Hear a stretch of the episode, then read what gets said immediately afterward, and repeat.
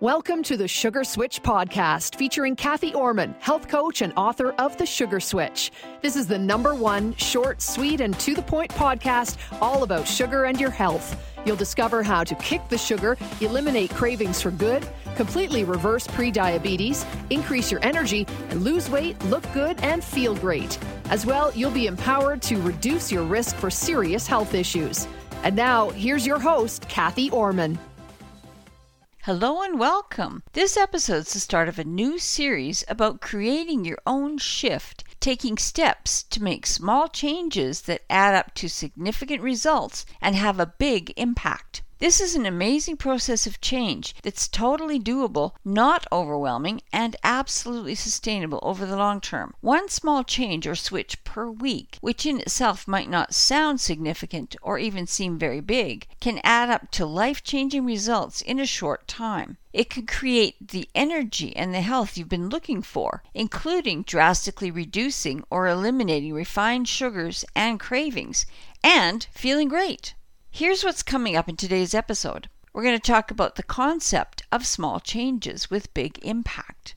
We're going to talk about goals, the KISS method. Then we'll talk about how to figure out where to start and moving forward at your pace. Then we'll talk about being open to the process and being consistent. Let's get started with the concept of small changes and big impact. The concept is making one change per week which equals 52 changes per year. Now, that might not sound like much, but it is a lot. It's actually enough to make a huge impact on your health. By taking one step at a time, you'll be making amazing changes and taking amazing steps that are small and doable. And the big key here is that they're sustainable over time. This is not something you just do once and forget it and go back to your old habits. This is making a change that you can live with in terms of lifestyle and sustaining that change. Here's why making one change per week works. Making one change a week gives you time to get used to something new without being overwhelmed. You need time to adjust mentally, physically, and emotionally. It's a learning curve because you'll be learning a new concept, or you'll be building a new skill or a new habit and making some new choices to accommodate that one change. Making one change a week helps make it sustainable. Each change takes time, and one week is a good amount of time to make sure it's working for you. It is doable to make one change per week, whereas two or more changes can easily become too much and unsustainable, and it can be overwhelming as well. Let's talk about goals, the KISS method. KISS, the KISS method, stands for Keep It Simple, Sweetheart. And using the KISS method to set goals it means keeping it simple enough that you're not overwhelmed and you're not going to shut down and say, I can't do this. The KISS method is all about getting to the core of what you want in a simple way and actually starting to work towards it. So, you start by taking one step at a time. That's the whole thing. And I suggest that you don't write a huge list of goals. This could feel overwhelming, and you might feel like it's such a big deal, such a big list that you'll never get it done. Instead, have in mind one end goal and write that down. But don't reverse engineer the whole thing on, on, how to get there. What you want to do is simply write what your goal is and why you want it, your reasons for wanting it. Here's why you do it that way. Here's why we're following the KISS method. If you have a huge list of reverse engineered goals and details, chances are you'll be feeling totally overwhelmed and your logical brain will take over and start putting up major roadblocks before you even get started. Using the KISS method eliminates that overwhelm and it puts it into very simple terms. You have one end goal in mind, you have one or two or three reasons why you want to get there, and you just get started one step at a time. Here's an example. An example goal might be you want to change your eating habits from refined foods to nutritious foods. Why? Because you want to have more energy, stop joint pain, and you want to stop sugar cravings from controlling you. In the example goal I've set, it's simple. You want to change your eating habits from refined foods to nutritious foods. And there are three very simple reasons because you want to have more energy, you want to stop joint pain, and you want to stop sugar cravings from controlling you. So that's the KISS method. Keep it simple, sweetheart. Now, how to figure out where to start. So it's very simple. Start right where you are now. Think of one step or one change you can make right now, this week, that will move you forward. It doesn't have to be huge, it can be small. But it needs to feel right for you and not overwhelming. It needs to feel doable. It needs to be something you can live with for a week and beyond. It needs to be a change that's manageable and doable for you so that you'll be able to sustain that change that you're making. Continuing with the example that we've set, start where you're at. Maybe start by removing just one thing from your pantry and your life. Maybe it would be all the soft drinks and the commercial beverages and start to drink more water instead. Or maybe you want to make just one change by your daily coffee or tea habit. Stop putting sugar and cream in your coffee or tea. Maybe that'll be your one change this week. Or maybe it would be stop drinking fruit juice and choose to drink more water instead of fruit juice. Or if you want your first step to be a little bit bigger, you could start by making a clean sweep of your pantry and your fridge by getting rid of all your refined food snacks, your sugary snacks, your fast prepackaged foods that are low in nutrition, cake mixes, cookies, candies, all of that stuff, soft drinks. You could get rid of all of that. What you need to do is throw them away and make sure you take the trash out of the house so it's gone. Then, on your weekly grocery shopping trip, buy mostly fresh vegetables and fruits, eggs, unsweetened products like plain yogurt.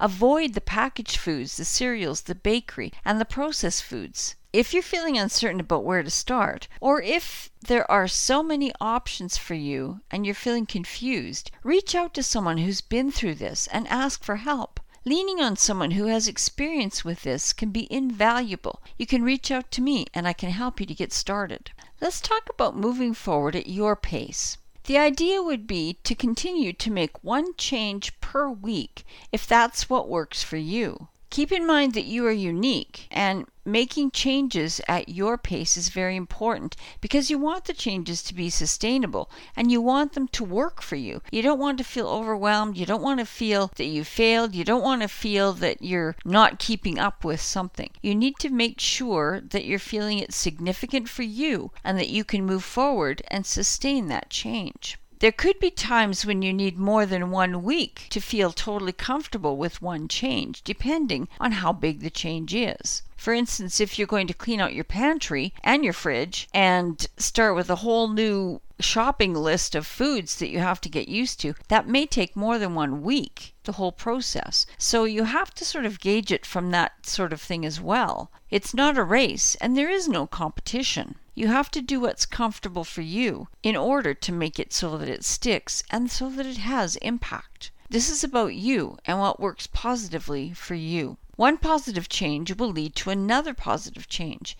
and another and another. Going back to our example of cleaning out the pantry, you're making a change by taking out all the junk food out of your pantry and all the sugary fast food prepared meals, that sort of thing. But the next change it leads to is you have to replace it with something. So that's actually like having two changes in one week. So you might find times where there'll be more than one change in a week, and one change will always lead to the next change. So that's also an advantage because it's a process. It becomes a process the more you work with it.